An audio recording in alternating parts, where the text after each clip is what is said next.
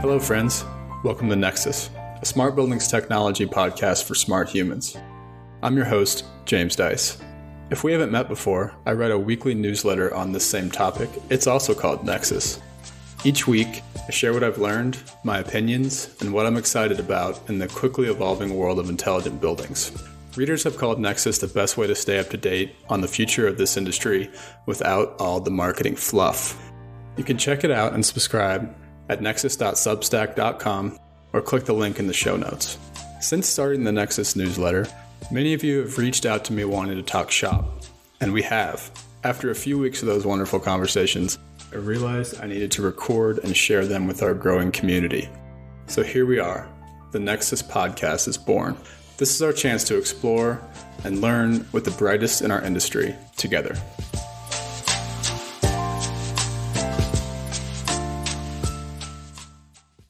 One more quick note before we get to this week's episode. I'm a researcher at the National Renewable Energy Laboratory, otherwise known as NREL. All opinions expressed on this podcast belong solely to me or the guest. No resources from NREL are used to support Nexus. NREL does not endorse or support any aspect of Nexus. Okay, here we go. Episode 8 is a conversation with Jean-Simon Venne, CTO and co founder of Brainbox AI, an advanced supervisory control platform for autonomous buildings. We do a deep dive on Brainbox AI, including how they use artificial intelligence to save energy and to adapt building operations to occupancy patterns of the pandemic. We talk about the problem with existing control systems and how AI helps supplement them. We talk about how AI and humans can be a great team and how the Brainbox team is approaching that teamwork. Finally, we talk about how autonomous buildings can lead to an autonomous and cleaner electric grid, and much, much more. This episode of the podcast is directly funded by listeners like you who have joined the Nexus Pro membership community. You can find info on how to join and support the podcast at nexus.substack.com. You also find the show notes, which has links to Brainbox AI's website and Jean-Simon's LinkedIn page. Without further ado, please enjoy Nexus Podcast, Episode 8. Jean-Simon, welcome to the show. Thank you. Good morning. Yeah, so why don't you give us your personal background and then a little bit about Brainbox? Yeah, absolutely. So uh, I've been working in technology uh, pretty much all my career, evolving with the technology. As you remember, in the 80s, uh, it was not the way it is today. So I kind of follow that path. I would say that my previous adventure before Brainbox was all about optimizing energy in building, but I would say the old way. No offense here but it was about you know big a retrofit of uh, existing equipment. Let's put a new boiler more efficient. Let's try to put some economizer on existing equipment. So always big construction project, a lot of capex, time to execute a project, you know, engineering plan and specification, manage the construction, commissioning. You're easily talking 12, 18 months and then you you hope like uh, everything is tweaked the way it should and the saving will be will be at the meeting point right? And and usually they are and you are you're all happy and you leave you leave that project thinking job done. And that adventure was actually more on the esco side so we we were paid a percentage of the saving over the years. Usually first year all good you know and then the drift start this this infamous drift that you see happening and you can't you can't really put your finger on exactly why it's happening but it's happening and it's a very slow drift and uh, of course the first year it's not really an issue because it's it's such in a small percentage that you barely notice it but at the year two when you have that measure and verification annual meeting suddenly on the year two it's becoming more like annoying uh, you see that saving slowly disappearing like the snow in the spring and you you start to wonder, you know, gee, this this ESCO project is going on for another uh, four or five years. So you you anticipate as you know as an engineer, you start to anticipate what this meeting will be in two three years, and of course it's following that path. So by the time you're on year four. It's a very unpleasant meeting where it's always about debate and why the savings are not as good as they were the first year, etc. So it generated a lot of frustration and when you you dive into the nature of the problem you say oh wow i mean this is thousands of small action that on a day-to-day operator are taking and it's slowly defocusing the system and, and it's kind of making trying to fix some problem, you make other problem uh, showing up, and uh, we should do continuous commissioning. Oh wow, let's do that. Actually, I went there, so let's do continuous commissioning. It's a, an after sales service type of thing. We're going to charge that much per month. We're going to build this control center with Top Gun control people, mechanical engineer. They will remotely make sure the system is always uh, perfectly set up, and uh, we're going to offer that service. And then you hit that wall of, well, first of all, customer, building operator, building owner, not really inclined to pay for such a service. Don't understand why should I pay for that? I mean, why is it degrading?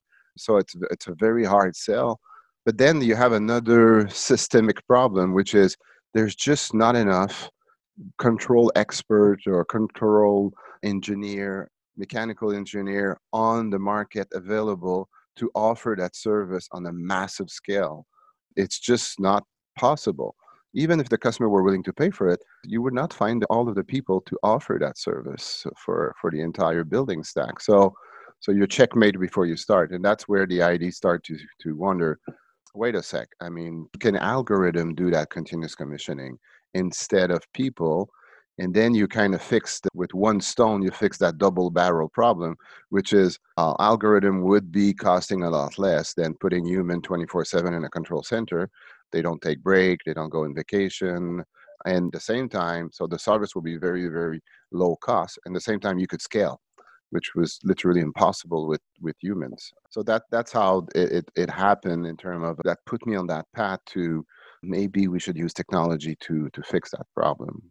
Cool. Yeah, you just described like most of my my career there. Yeah, I've done a lot of that old way style of energy efficiency. Yeah, from, frustrating. It's always very frustrating. Yeah, yeah, definitely. And yeah, my most recent role was to develop a monitoring based commissioning technology stack and then also the services to wrap around it. So I'm very familiar with everything that you just described. So cool. So how did how did you then take that experience into to starting Brainbox and, and when was that?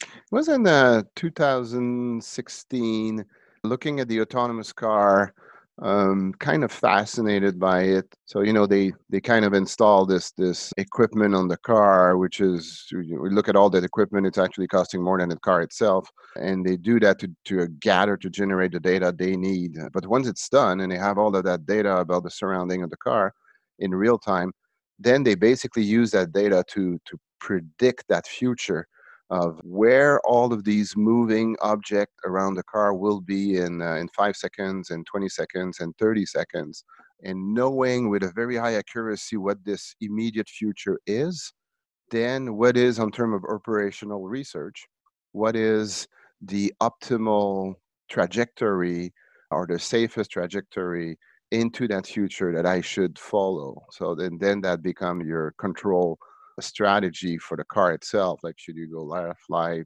or uh, right, accelerate, slow down.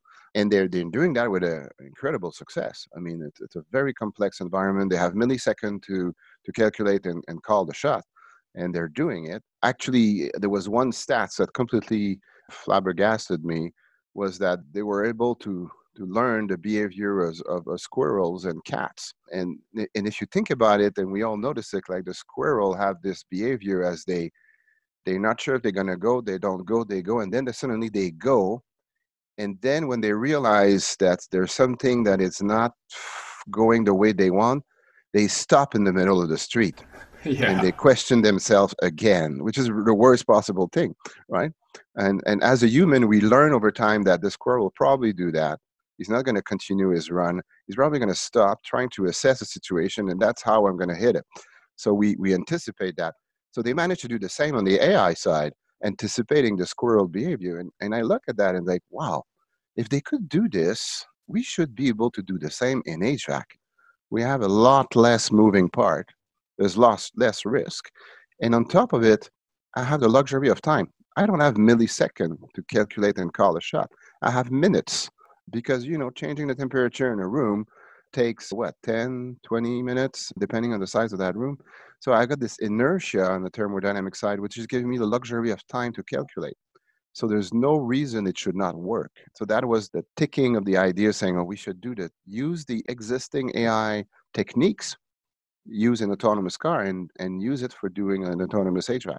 It's how it's really started around 2016. Cool. Okay. I, I want to dive into the autonomy piece a little bit. Let's let's back up though before we get there. Why do we need autonomous buildings? Like, what are the other problems with controls specifically? You know, besides the fact that buildings aren't energy efficient and they drift, like you talked about earlier. What are the issues with the actual old style of controls? So yeah, so there's the entire continuous commissioning aspect, which we already spoke about. And yes, at the beginning, that was the target. But then we realized that if we're able to predict the future of what will be happening in that building with a super high accuracy or about 99%, we basically know the future. And when we realized that the, the deep learning algo were, were giving us that accuracy for hours and hours ahead, so we knew that in three hours, that room will be too hot. It will hit the cooling set point in three hours, in four hours, in six hours. And we realized we had that that luxury to basically know the future of that building with a very, very high accuracy. We went like, wow, I mean, we could do more than continuous commissioning. We could basically design our control strategy right now to have a better future and it's it's kind of going into this this concept of when you think about it all of our HVAC right now they're reactive. And even if you use a PID loop you're reactive. So there's something which is happening now and you're reacting to it. But you're already into that climb or that in that descent. You're already going through that event you're not into the past or looking at the future you're really into the present. And all of our hvac system are reactive. I mean they are programmed which if this value trigger this action until you have this other value then you could release or you could stop whatever action you were doing. The entire logic of our programmation is like that is reactive. So it's, it's kind of similar than if you were driving a car and I was blocking your windshield with like piece of wood or whatever, you you're basically allowed to look on both sides. So you see what's happening right now. You're allowed to look in the past. You have your rear mirror, but you don't. You're not allowed to look in the in the front of the car toward what's coming at you. So you'll be going through all kind of surprise, and you're going to react to these surprise. But you're already going through that surprise. You you don't anticipate. So if you were driving like that, it, it would definitely cost you more energy because you were not able to anticipate should I accelerate or slow down or just let it go. Um, and it would be very, very uncomfortable for whoever passenger is with you in that car. And I will not mention the damage that you're probably going to create on your car. Yeah, it sounds terrifying. But that, when you think about it, all of our HVAC system are acting like that because we don't know the future. So we're we're following the schedule. We're following action that are happening already and we're reacting to these action by a reaction and we're trying to stabilize as we go. So knowing the future suddenly we could start to do preemptive action that would either improve the comfort or reduce the quantity of kilowatt that, that are spent to react to an event. And and when you're at full throttle let's say it's super hot in the summer or it's super cold in the winter and the system are at maximum capacity knowing the future is not really helping you. You're already at maximum capacity. You will be running at maximum capacity for the next three hours. You're not going to save anything. But there's a lot of other period during the year where you're not running at maximum capacity of equipment. And knowing what's going to happen, you could do preemptive action, which will save some money and at the same time will reduce the discomfort that these action and reaction are creating. Yeah, like 99% of the time, other times besides peak yeah. times. yeah, whatever is the the building and how it was designed, right?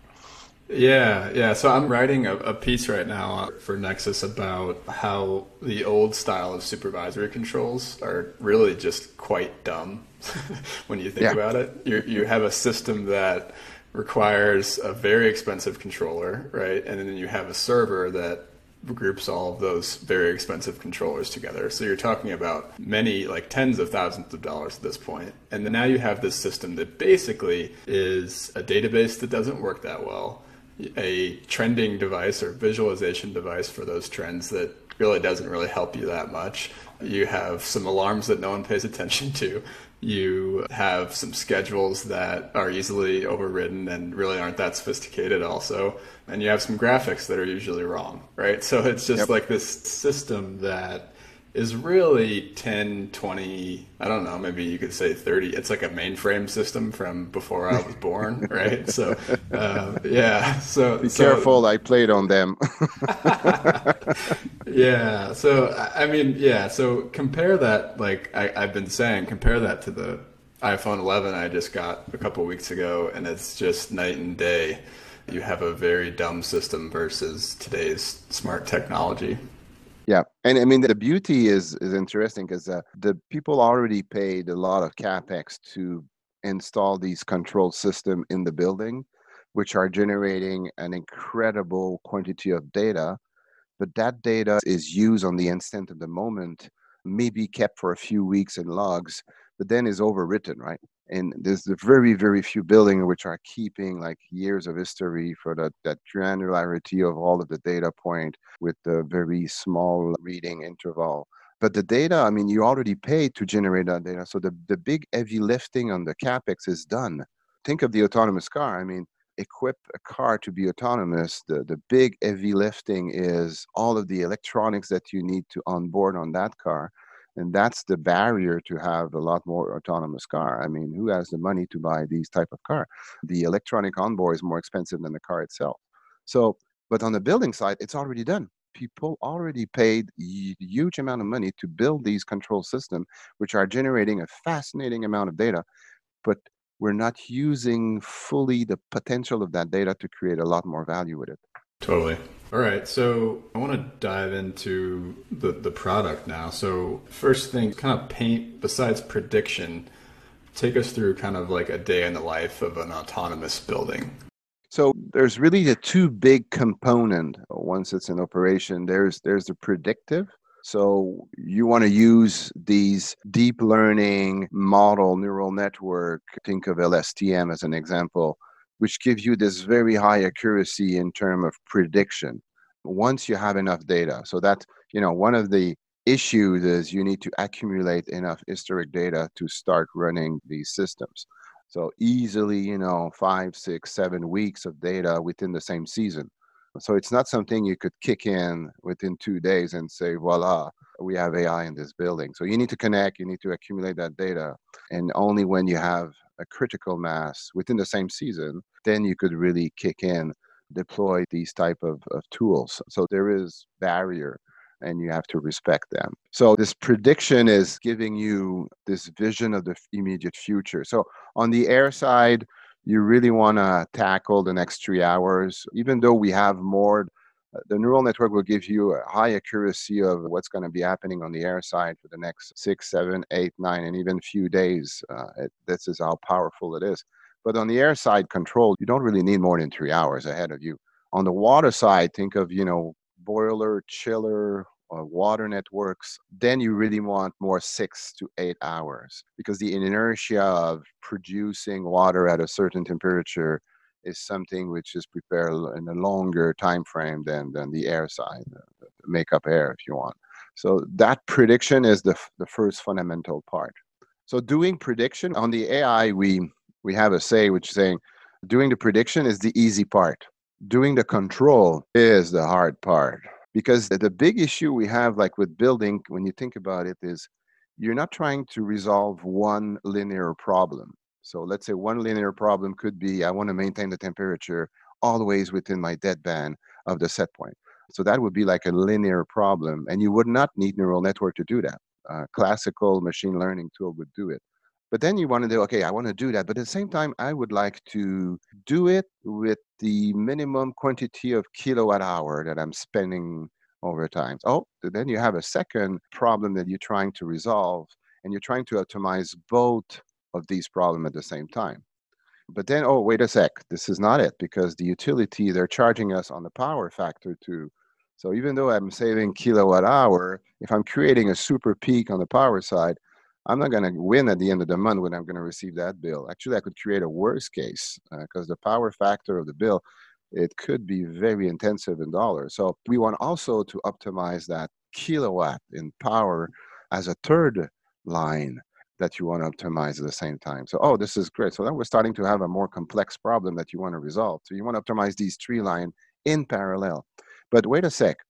we, we don't want to create some cycling on the equipment, right? Because we will be slowly destroying too fast, like a pump or a ventilator. So so I want to make sure I'm not cycling anything here. I'm, I'm treating this equipment with respect and I'm not creating equipment problem down the road. So, oh, that's a fourth line that I need to optimize in parallel to the first three. And then your, the problem is becoming so complex. It would be resolvable. I mean, we would put like probably, you know, you, me, and a couple of other engineer, a couple of stats model uh, around the table. We're going to crunch this, maybe with MATLAB and we would come with the solution. It's probably going to take us a few hours, but we would come with that solution of what is the optimal control for the next hour. By the time we do it, of course, that hour is long gone. So whatever we came up as a solution is too late because we should have done that in half a second if we want to be efficient. And just imagine the cost of all of us around that table. And we would have, of course, to work 24 uh, 7, uh, day and night, because, you know, we need to operate that building. And that's only one building. So it's it's all feasible by hand, but the power of like a deep reinforced learning, and that's the same the same thinking than the video game. So when AI is playing against us on a video game, he's quickly understanding what are the rewards. So how to win the game. So if I want to win the game, I, I need to maximize basically my points. And to get points, there's several ways you could get points, right? So quickly the AI is understanding how to get these reward and how to score maximum value and win the game. So it's the same same technique we're using, but we're kind of presenting to the AI as a game, saying, so you have all of these paths and you need to optimize all of them in parallel. And if you manage to do like a global balance, you're going to win the game.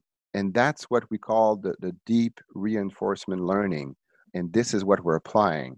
And it's producing a better control strategy than the typical control sequence which was already there in the building which is as you described earlier you know based on fixed schedule which are not always tweaked the right way which is based on reaction. So it's reacting. Remember the, the ai knows what's coming so he's got a clear advantage on that control sequence because he knows what's going to be the demand for let's say for the chiller in two three hours so he could pre produce water without creating a super peak. There was a good example that I like to, to bring forward in a very high rise, a uh, very big high rise in Montreal. One of the issue they had is like their chiller is working at full full throttle. Beautiful day outside in the middle of July, very hot and it's sunny and, and then suddenly these cloud moving around 2 p.m. Very thick cloud and suddenly become very dark. So within 15 minutes, there's hundreds of tons of chilled water that are over capacity in that building. So they start to shut down the systems and, and lower the production because they're they're in full excess capacity. But the AI know these clouds are coming because right now we know you're taking this pilot weather data and you know exactly the movement of the cloud and the cells and the thickness of the cloud and you know where they're going to be and so we could anticipate that you're going to have like 200 tons of chilled water in excess by 2 p.m. this afternoon. And so you could start to glade in advance and slowly lower your production on the cold water in anticipation of that and not reacting to an event which is happening suddenly. So that's just an example, but it gives you a very smooth curve knowing the future and it's saving kilowatt here and there all day long. Totally. That's a great example. So I want to circle back real quick. So comparing autonomous buildings to autonomous cars, it, it seems like it's a different output problem. So with a car, it's like I'm either going to brake, I'm going to accelerate, I'm going to turn left, I'm going to turn right. There's there's limited output, right? Versus a building, it seems like like you said, we're optimizing for more variables. Is that the right way to think about it? Yeah, I I would say that you, you're right. It there's more variable on the HVAC than an autonomous car, but we have less moving part. So okay. so you're right. I mean, autonomous car has less variable that they have to treat, but they have so many moving objects around them that it's, it's making the, the problem very complex. On our side, we have very few moving objects. It's actually a very static environment, but we have a lot more variable to consider to figure out what is the thermodynamic equation that will be happening here. And then again, I mean, the AI does not, the artificial intelligence does not know the thermodynamic handbook that we all study in engineering because it's only data driven but it's figuring out the if this happened, this will happen.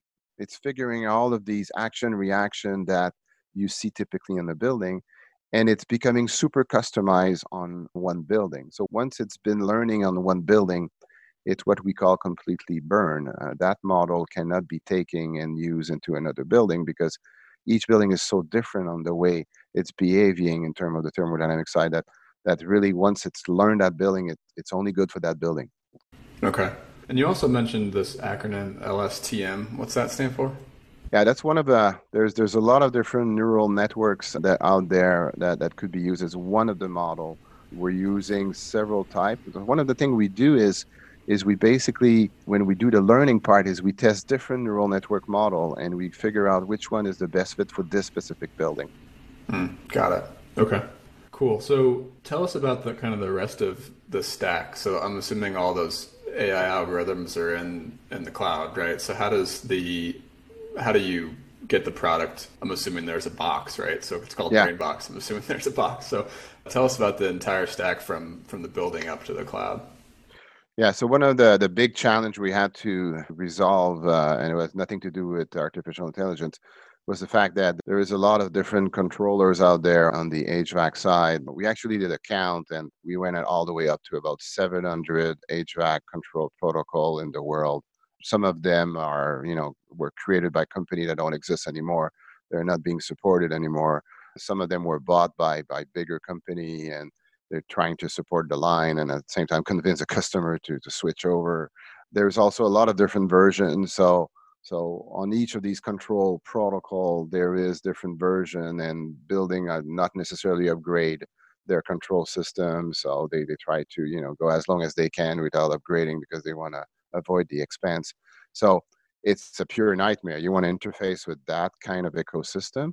And some of these protocols are completely closed. I mean, there's absolutely no way you could understand that language. There's no documentation. The company does not exist anymore.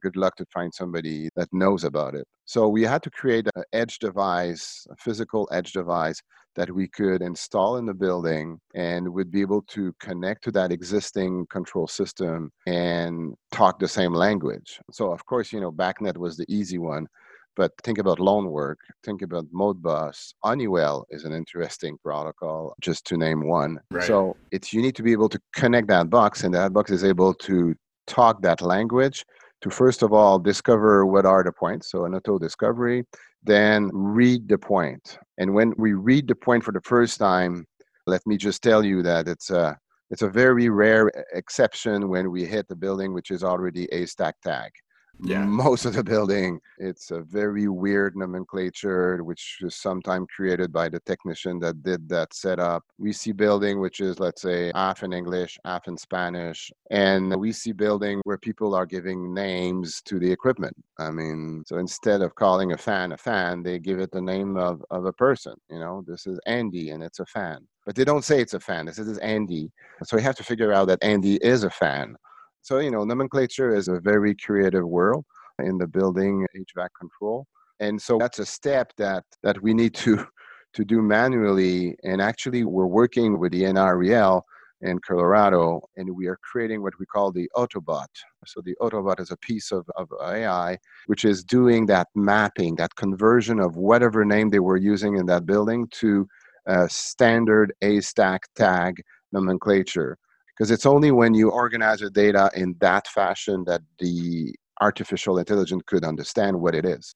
And that is the step that we call mapping. So still manual process in the motion to be to becoming ai 2 in terms of the mapping. So if the ai could do about 80% of that mapping and we still have human doing 20% of the mapping i think that we'd be very very happy if we reach that level of uh, applying the ai for the mapping naming conversion so once that step is done, this edge device connected to the existing controller of the building will start to read the data and send it to the cloud. So we have different way to do that in terms of secure connection. And that reading goes in the cloud where it accumulates in a database which is specific for that building. And then we have to wait. We basically have to wait that, that period of time to accumulate enough data.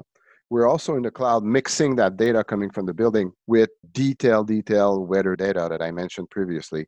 So you want that that special weather data, which is giving you the wind, the wind direction, the wind gust, the cloud thickness. So we're not just talking about humidity and temperature here. We're really talking about detailed weather because there's a lot of correlation between what's happening inside the building with some time driver like the wind direction and or cloud thickness because that's giving you directly the the solar radiation intensity that cloud thickness. So that weather data is, is accumulated in parallel on the same timeline than the data points we're taking for the building during that period of time that I mentioned, you know, five, six, seven, eight weeks in the same season. And it's only then that we have enough data that you could start to apply this prediction. And for us, this prediction step is very important because it's giving us the quality control that, yes, we could start to do automatic control because the prediction is good. So, and it's also something you want to keep doing in terms of prediction analysis because when you see a degradation of the prediction, it's your signal that you should also retrain your AI. So that's happening in different situations. It, it, it could be happening when there's a a season change. So you were you were training yourself, you were operating during the wintertime, and then we're getting in the spring, you're going to start to see new behavior happening in terms of the weather, of course, and that will have a different impact. Uh, switching from heating to cooling is an interesting aspect, and it's happening in the reverse order in the fall that require retraining of your neural network so they discover new behavior that's happening all along during the first year. But it also could be uh, user behavior change. So a tenant is leaving the 10th floor. He's going to another building. So suddenly the 10th floor is empty and then then they will do construction on the 10th floor for the new tenant that's moving in and then there's going to be a new tenant. Right now we are seeing in the covid-19 crisis all kind of behavior change on the tenant side. So there's tower which you know on 30 floors uh, there's only two floors which are still occupied and it's occupied by a government department which used to work nine to five now and they're in crisis management so they're working from six in the morning to midnight. So and all of the other floor are now empty. So who's going there to change the entire control sequence to adapt to this new reality of that tower right? Feasible? Is it being done well, the AI automatically recognizes there's a big shift happening, and that night will retrain itself to this new behavior that it's understanding. And after a few days, we'll be now completely understanding the new setup of the tower, and we'll be trying to optimize that new setup. So that's retraining is happening in the cloud. So most of the AI is happening in the cloud, and then we have a lot of what we call uh, control algorithm. So we have about 20 something of these algorithms and they all focus on one part of the system. Either either they focus on the entire tower, like we have an algorithm which is optimizing the schedule. So, um, what time should we start the system this morning? What time can we stop the system in the evening if there's a schedule, if it's that type of building? We have other algorithms which are trying to optimize the temperature uh, of the water, of the hot water being supplied into the system at any given time. So same thing on the chiller side. We have other algorithm which are focusing on power peaks. So how can we manage to not create another peak of power that month in the tower? We have algorithm which are focusing only on air handling unit. So when is the optimal time to start the cooling stage one or cooling stage two? We have other algorithm working only on fan speed if you have variable speed drive. So what, what is right now my optimal static pressure in that duct at any given time? And we have to make all of these algorithms work together. So we need a coach, which is making sure that the team is doing a good teamwork and they're not working once against the other. So that's the complexity of it. So, so most of these tactical algorithms are located at the edge device because the one that are doing these decision on real time are located at the edge device, but they work in, in tandem with the crunching happening on the cloud side. Yeah, so all the heavy lifting is happening in the cloud. Yeah, because of the processing power that we need. Yeah. I think what you just described is one of the answers to one of my follow up questions, which was if you lose internet, that local edge device has basically the latest algorithms in it or control sequences in our industry's terminology. It has the latest and greatest from the cloud, and it's getting those every couple minutes as an update, or how does that work? Yeah, we try to standardize on the air side. We're we're standardizing around five minutes. So we're reading the point every five minutes. We're calculating that prediction every five minutes, and then we're deciding what is the optimal control strategy every five minutes. Uh, and then we're waiting another five minutes to, to reassess the situation. We, we decide to work at the zone level. So our fundamental calculation block is the zone level. And when we want to know what is my strategy for the air handling unit, which let's say might be serving six zones, we basically aggregate the prediction and the control strategy for all six zones together. And then you have your control strategy and your prediction for that air handling unit. And we keep backing it up. If you want to know what's going to be your chiller strategy, well, you back up from that valve, which is opening the cooling for that air handling unit. You're backing it up to aggregate all of your air handling unit in the building to know basically what is your best strategy for your chiller at any given time. So we figured that structuring it like this is giving us the ability that really we don't care the size of the building. So it could be a retail with two zones, or, you know, two rooftop, two zone, small retail store. We're managing them the two, and it's it's it's pretty simple. But a big high rise would be just like maybe 300, 400 zone aggregated together like Lego block. So it on our side, it's it's just more zone and uh, it's not more complicated. It, it's just take more time to onboard or to configure. So that's how we kind of uh, build it. On the water side, that that five minute cycle is too long. So you want to have more like a minute cycle because that latency of five minutes could become a problem on the water side. So you really wanna you wanna more have like a minute cycle when you're playing on the liquid side. Okay, and, and what does happen if you lose connection with the cloud? Yeah, sorry, I mean, forgot the main the main question, right?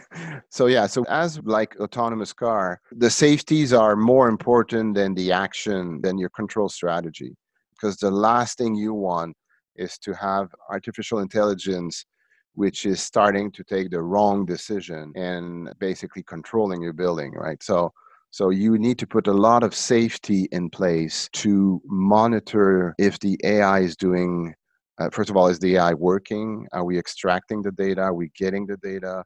Do we have that communication with the cloud? Is the quality of the decision of the algorithm the right quality?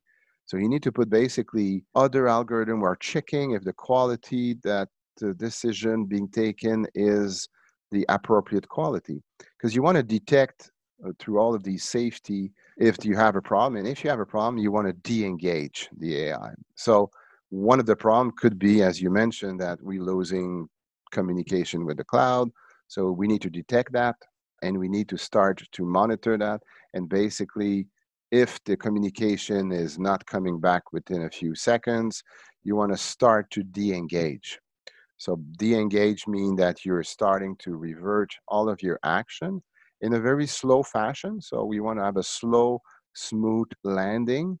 And you want to basically give back the control to the existing control sequence, which is still there in the background. It's still doing its job. And you want to basically put it back in control of the control sequence. So you're basically de-engaging all of our action and reverting back to that control sequence. And once the communication is reestablished, and even then, you want to make sure that it's stable to avoid cycling on the communication problem.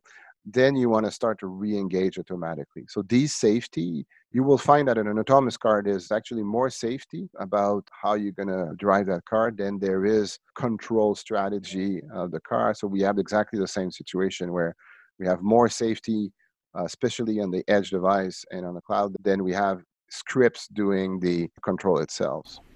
Hmm. Yeah. Okay. So it's basically when you have full communication, you're able to override all of the controllers and send set points and commands to them, basically. And then yeah. when you don't have communication, you're then just uh, removing that priority over the set points they already have, basically. Okay. Yeah. Cool. Yeah. So a lot of different ways I want to go with that. That's a fascinating view at your stack and how all the things work. So thank you. So one of the things that strikes me is when I try to so shout out to Maddie. Maddie's the one that edits the podcast and helps me produce these. And one of the things that her and I talk about is like, what if I'm explaining this to someone who's new to the industry?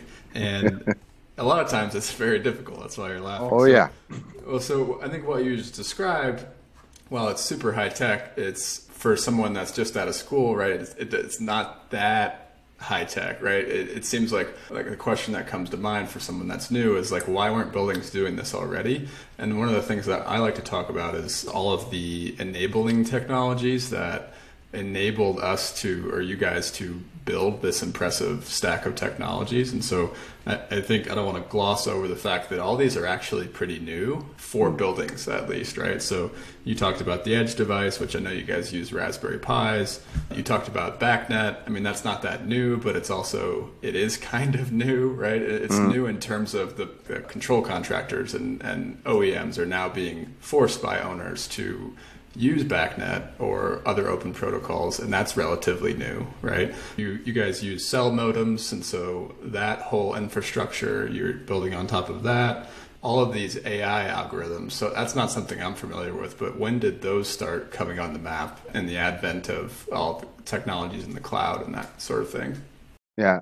Before going on the AI, so I, I might just back up because you're absolutely right. I mean, just think of storage, data storage. I mean, 10 year ago 15 year ago it was so expensive that if i would have come to any cfo and say you know what? You have a tower there's about 40000 point of uh, hvac data.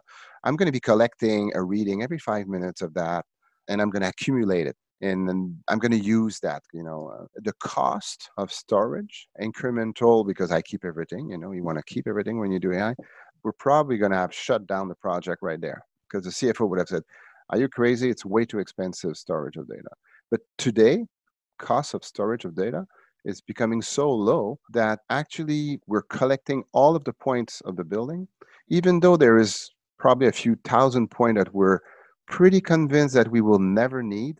We're keeping them anyway because we might discover in two, three years that finally we did find a usage for that data point and we're very happy to have collected since the beginning but but I mean, the price of storage right now, it's really not an issue. You mentioned the cellular connection. Yes, we're using a IoT SIM card from, from AT&T and, and, and Bell Canada. The cost per month is now becoming low enough that, you know what, uh, let's do it. But not long ago, that cell connection monthly recurring costs uh, plus transmission costs, right, would have probably killed the project right there. Not viable. So, and then you get into the CPU, I mean, the, the GPU, the capacity to crunch data. I mean, I'm telling my kids that, you know, their cell phone is more powerful than the most powerful computer we had at my university in the 80s. And I show them a picture of that computer. It had a name, and we were allowed probably 15 minutes on it per week and you had to justify that it was a worthwhile calculation that you really need access to it. So when you think about that i mean it was not have been possible before to do everything we're doing right now. So yeah i mean uh, neural network is a new thing. I mean a lot of people are talking on the ai about you know but it's it's a new thing. I mean it's just really flourished in the last six seven years right? Before that it was not on the radar I mean, it was being talked about since the 80s. And you, when you think of the Yoshua Bengio, LeCun, I mean, they were pushing for that for the last 30 years, but nobody was listening to them. Actually, they were told that, you know, they were wrong many times. And it's only in the last decade that they had their glory moment where everybody turned back to them and said, wow, you were right. This is the way to go. This is how we're going to do deep learning, deep reinforcement learning and it's been exploding in the last decade now. And there's so many possible application that i mean we're just starting to see uh, real application hitting the market which are bringing a lot of value and it's creating new business model either for startup or for large existing company but it's just starting to basically shape a new business model and bringing us uh, into a new world in terms of what can we do better. So we're really in that stream of applying neural network and trying to create new business model with it fascinating yeah i love that story of like why now and it yeah. just all of those enabling technologies coming together it's pretty awesome so okay let's talk about challenges so and I've been in a lot of buildings. I've done a lot of projects like you talked about earlier, the kind of the old way. And one of the things that when I think about if I were to go you know knock on someone's door and, and, and sell this technology, a couple of challenges come to mind. So what about buildings that sort of are in physically poor shape? So you guys have pulled a lot of data, but what if I can't trust that data? What if sensors need to be calibrated? What if valves are stuck? What if dampers are stuck? How do you guys approach that non-software side of things? Yeah. So I mean, and it's the case in every building, right? I mean, it's the it's the reality we're in. So we're we're limited by the state of the building on the control side. So if the data is not calibrated right, you know, we, we see these things, you know, this room is now at 600 Fahrenheit.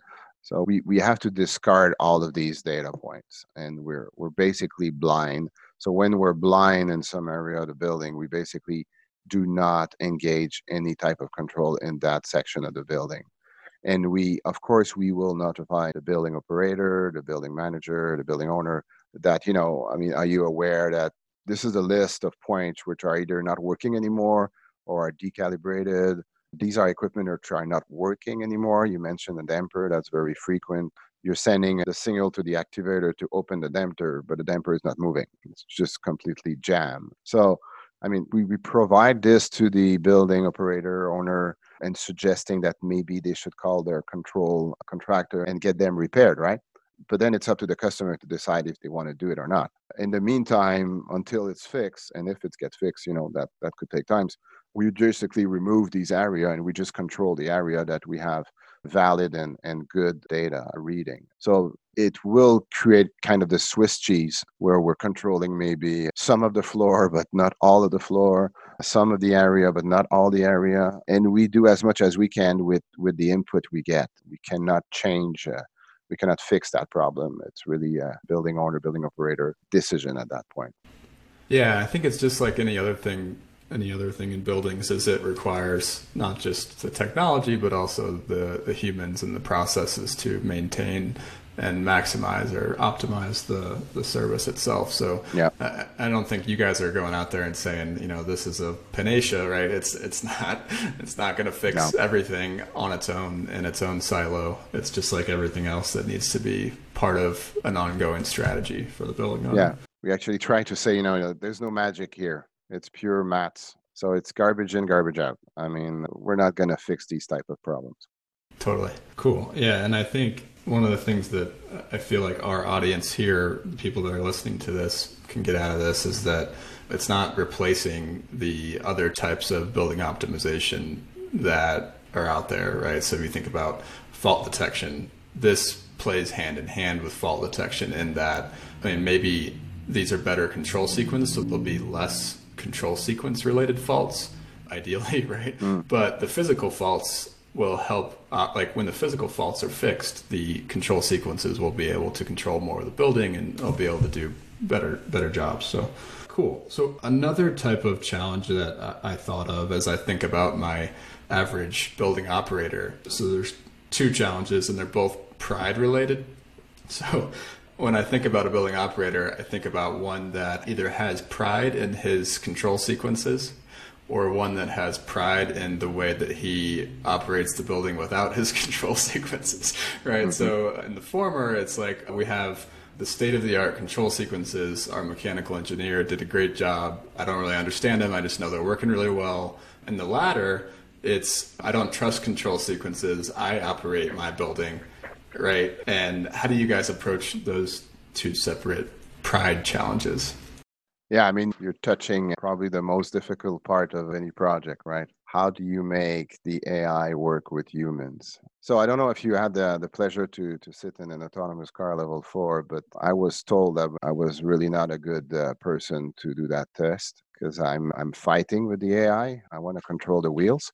I don't trust it, and, it's because I've I've been conditioned with you know a lot of years of driving myself. And for me, you put me behind the wheel, and I will drive. Right? I'm not gonna just cross my arm and, and look at the show. Right? So I think anybody which is you know been maintaining a building for for years and years and it's becoming your building and and you're very proud of what you do and you should be it's not an easy job you know think of all these tenants which you keep complaining and you know issues and and you're trying to maintain that level of happiness with all of the users of the building it's an art. So with the tool that you were given, you push them and you configure them to a level which you're quite satisfied. And you did put so many hours to make it, tweak it so it does the best it could with whatever you have. So and then suddenly you have that piece of AI coming in and say, oh no, uh, we're gonna go get like a lot more value out of this building and and it could be very frustrating to see that wait a sec you know do you know how many hours and, and years that i put into this? So and, and there's an interesting story about it. I was talking to one of these person that we're, we're describing here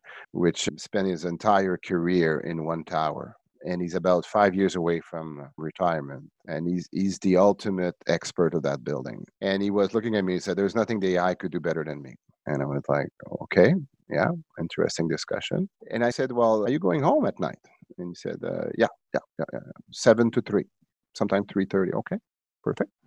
So who's if you're not here, what happened? Because there's a shopping mall at that bottom of that tower. So during the evening, you know, it's Thursday, Friday night, it opened until nine. You know, what happened in the shopping mall? And said, oh, if there's a problem, they're gonna call me. Okay. And you like that to be called? No, no, no. Uh, okay. And what happened Saturday? Shopping mall open, right? Yeah, yeah, yeah. They will call me if there's a problem.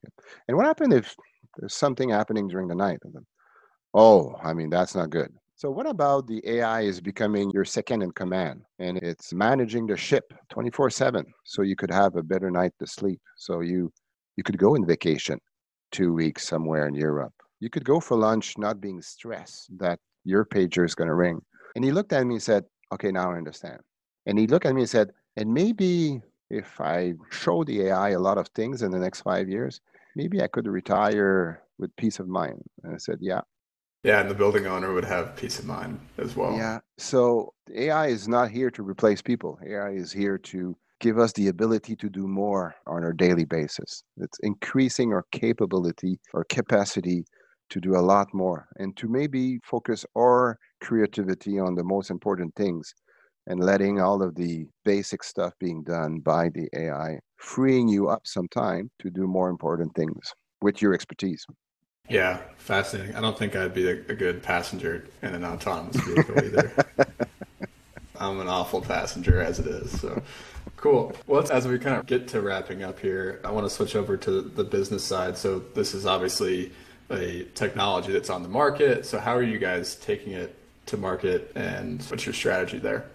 We're focusing on the first wave of building that we test AI at first. So you're talking about retail, uh, you're talking about office tower.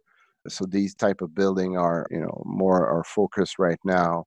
But we're also stretching another type of building now. Think of, of data center, airport, hotels are now becoming uh, a new candidate for the application of this AI. The, the model that we we were trying to basically make it as easy as possible as an offering. So we want it to be a SaaS model. So it's a it's a monthly fee that you're paying. Uh, it's a service. Uh, very very very low install cost so there's basically no downside to go and implement this ai so you, you get the box install you start to get the training of the ai and then you pay a monthly fee which is based on the square feet and the energy intensity you have in your region so it's a fixed amount of money per square feet you're paying, which is a, a much lower number than the savings than the AI is going to bring to the table during the same months. So we want it to be like a, a very compelling offer where there's really no risk for the building operator or building owner. They will be saving per square feet a lot more than what they're paying on a monthly fee. And the same time is, you know, you don't like it. It's like your cable service at home you don't like it, well, terminate the service and send us back the box at the end of the month. Mm-hmm. So very different than my previous world where we were coming in with an ESCO contract, which is we're going to go and we're going to basically go to a wedding uh, together where where you know this contract is for the next five eight years and it's a very complex contract and once you sign you're in for the adventure and there's no backing up, right? So, I mean, we really don't want to offer something like that. So, we, let's make something very, very easy to accept and easy to basically say yes. Value based, really only value based. You get the value, you pay. You don't get the value, you don't pay. And the proof is in the pudding, right? Hmm. Yeah. So, I mean, to kind of summarize, it's cash flow positive, no capital expenses, essentially. Yeah. Cool. Okay. How about partnering with other vendors? Are you, guys going direct to market or is it channel partners or how are you guys getting to building owners? doing a mix of different approach. So yes, directly to the market, have our own sales force knocking on door and uh, offering the, the service to, to customer. But a big, big also emphasis on on channel. So I want to have like the integrator, so the SI in a different region, being able to resell this service and also having another layer which is the, uh, the, OEM so having control manufacturer embedding this directly as a container or a driver into their controller. So it's AI brain box ready and as that controller is installed the service is ready to be offered if they want to subscribe to it but it's already embedded into the controller. I mean in a similar type of channel approach. We're finishing up our Tridium driver. So you have a Tridium Jace, you just download our driver from the marketplace on your Jace, AX N4 compatible, and voila. I mean, you don't need to install a box in your building. You're ready to go. That Jace with our driver will do our, our different proximity function and connect to our cloud automatically. Yeah, and, and that's one of the things that I think is so exciting here is that, you know, especially coming from my history, which is very similar to your history, is besides like the physical and pride obstacles, there isn't a whole lot of financial obstacle or really technology obstacle to getting this hooked up. If you think about all the Jaces and, you know, even even in the future with like people white labeling this or installing it on their own supervisory controllers. Yeah, we're focusing on the AI side. For us, our value that we're bringing is the AI. All of the rest is the plumbing that is needed to connect and make the data accessible. So, you know, we're very open to any type of a combination that could make sense on the business side. Cool. Okay. So, you know, it's May 7th today. And I've been saying that on the last couple podcasts because we're obviously in the middle of a very tough time for our industry and for our economy as a whole. How are you seeing that changing buildings and how is it changing uh, your guys' approach right now? It's interesting because we were talking about that a few weeks back, trying to understand what will be the this new world.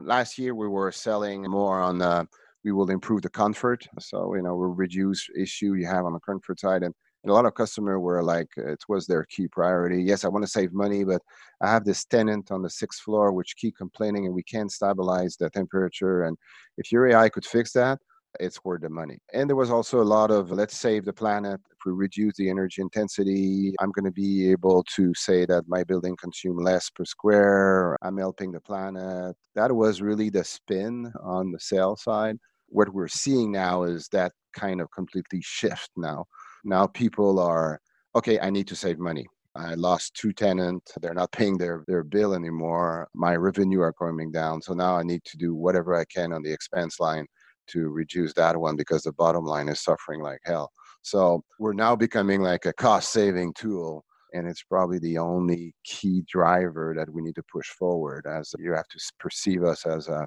no install or very low install cost and i will be able to have a significant impact on that expense line immediately well within the first two months right? We have to learn about it but quickly it's going to contribute to that bottom line number which is now the the game right yeah, yeah. I mean, I, I, think about how, like, you know, it's May 7th, so, you know, at mid March, it was all about how there's no one in the building, right? So, can we shut it down completely? But now, as we start to talk about reoccupying, there's people like me that are probably going to be working from home for three more months, I, I would think. There's not a whole lot of a reason for me to go back to the office, but there are quite a few people that are now starting to trickle back in, right? So a solution like this can help keep the energy, you know, it's not fully shut down, but it can keep things tailored to how many people are actually there. Yeah. I mean, absolutely. I mean, it's because of the retraining and the learning, the self-learning, it's adapting quickly to the new configuration. And and you're right, it's going to be a moving target, right? Some people will go back, not everybody. Take a typical tower in downtown core probably now it's either completely shut, it's uh, basically on setback 24 7, or there may be one or two floor because essential services are, are working on these floor. And then slowly you're going to have this company on another floor starting but starting with social distancing. So probably half the employee only going to come back not the other half or they're going to do rotation shift or whatever. So that control sequence will need to be modulated as a moving target from day to day as this confinement modulation is happening. And suddenly we could have uh, a new surge and then uh, confinement is back quite rapidly. So you need to rechange everything so we're pretty convinced that the AI will bring a lot of value there. We will constantly trying to reset and basically follow that that behavior shift which is happening on a weekly basis. So you know, once again, it will be feasible to do by sending a control technician to readjust the control sequence on a weekly basis, but I'm not sure how many people will really do that. Right. Yeah. And it seems like I mean a lot of what we're talking about on the HVAC side is is modulation, right? So and I think solutions like this allow a building operator to say, how can I also modulate my operating expenses in accordance with my revenue, which it seems like revenue is uncertain right now. So being able to tailor your expenses as much as possible is is yeah. huge. All right. So I also saw you guys just had a round of fundraising, so congratulations there. What's the roadmap look like for you guys over the next year, three years, five years? Where are you guys headed? Well, we're we're selling the solution, or we're already uh, doing several install in, on the international side with uh, a few building in Australia, in Ireland. Uh, we're now uh, going in Southeast Asia. It's quite interesting because even without like the Tridium driver, I mean, it's just a box that we could ship by FedEx or UPS, and we're just helping them to install it with the regular FaceTime on our phone. So it's that easy. So it's giving us the ability to, if we have a part Bangkok to just ship them the box. They will install in their own customer in Thailand, and and we do everything remotely. So for us, it's uh, quite easy. As long as FedEx and UPS are working, we're good. We could ship. So it's giving us the ability in this confined environment where we, we could still sell and we could we could still propagate that that value generation and, and different customers throughout the world. So we're definitely going to keep pushing that keep pushing the development of the things like the driver for Tridium that I mentioned, and then go to what I call the brain box 2.0, which is okay. Imagine if all of these AI engine, which are operating in their own building, they're not aware there's other AI engine working in a building across the street, right? So imagine if we were connecting them together and they were kind of becoming aware that there is other AI agent deploy in other building in the same downtown core.